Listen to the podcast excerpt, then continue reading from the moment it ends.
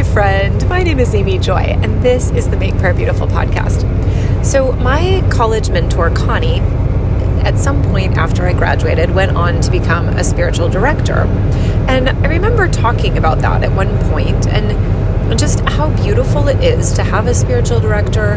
If you haven't heard of this before, it's basically someone who comes alongside and Uh, guides you in a journey of spiritual formation. And they usually pray for you during that time. Maybe they always do. Um, and ask questions. And so they're not counselors. They're not necessarily teaching you something, but just generally helping you make sense of your life in concert with the guidance of the Holy Spirit. I remember one of my friends, when she reached middle age, was like, wait a minute. So there was somebody who would just pray for me so that I would know what I'm supposed to do with my life. Like, that sounds absolutely incredible. So even if all that it was was just having someone pray for you, I think some of my friends are like, sign me up. Um, speaking of which, that is actually what my business partner, Bob, and I do as our jobs. Is we pray for people, we pray for businesses. So if you're interested in that, let me know, amy at workplace prayer dot com. Anyway, my I I remember also hearing that oftentimes this is really helpful around um, kind of your early forties, or the, the time when many people end up having kind of a midlife crisis. Um, if you can have a spiritual director to kind of shepherd you through that process, it's probably a little bit nicer than going into full full full-blown uh, midlife crisis mode. So in any case, I had a friend who's a spiritual director reach out and say, would you like to go through about a nine-month um, process of the Ignatian daily retreat? So what Ignatius did, and I believe he founded the Jesuits. Anyway, Ignatius, um, he wanted people to have this month-long time away with Jesus where they would just fully enter into um, what he was speaking to them. And anyway, but after a little bit, he realized, even back whenever he lived, that that was very challenging for people. Most of us can't just take kind of a month off from our lives and be like, all right, here we are. Um...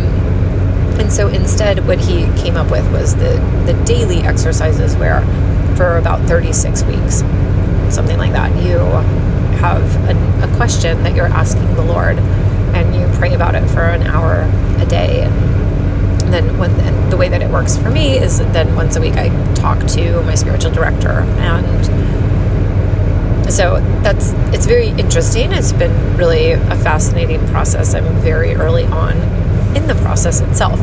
So the first week, what they, what I was supposed to do was read a given passage of scripture uh, three times, then think about which words in that passage were really highlighted to me, and then uh, pray through why. Like, what is it that the Lord is speaking?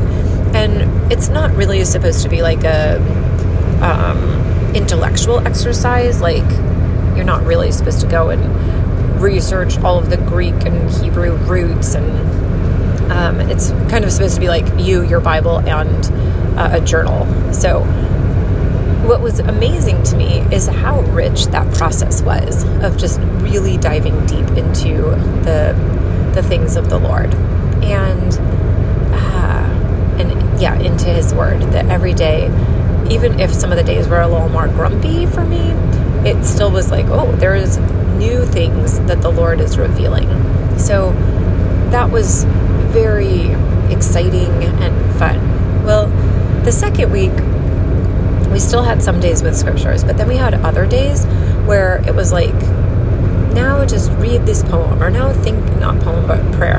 Now think about your life up until the time you were seven, and consider all of the things that the Lord did that you really had no control over. And so this process also was startling because I really didn't want to do that. I was kind of like, no, come on. It's the Word of God that's living and active. Like, can we please get back to the scriptures and not mess around with this? Like, when I was a very young child, like, blah, that doesn't even sound fun.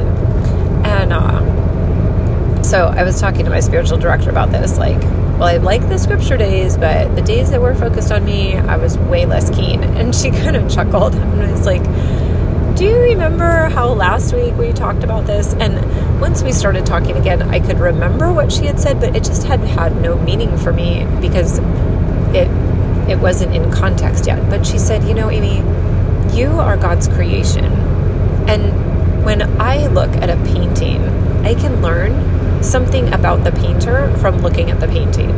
But if the painter is standing there and starts explaining the painting to me, I can learn a whole lot more. And there's a lot more depth, and I understand a lot more about what what's in the painting. And uh, so she said, when you, you are God's workmanship. So when the Lord looks at you, you get to be... Um, you actually learn more about him as you look even at yourself, at your own experiences. And so she said, the more you learn about yourself, the more you learn about God. And the more you learn about God, the more you learn about yourself. And so, and then of course the beautiful thing is the more you learn about God and yourself, then the more you also can know about others. So this was so beautiful to me. I, I felt like, okay, I'm still not sure I'm thrilled about this whole, like, let's think about our own ideas and thoughts, but I'm at least willing to consider that it might be a reasonable, okay exercise to do. And so, Lord Jesus, I give this to you, that as each of us has our own story, that you are in the midst of those stories. And I thank you for that. I thank you that you are that good and that kind. In your precious name, Jesus. Amen.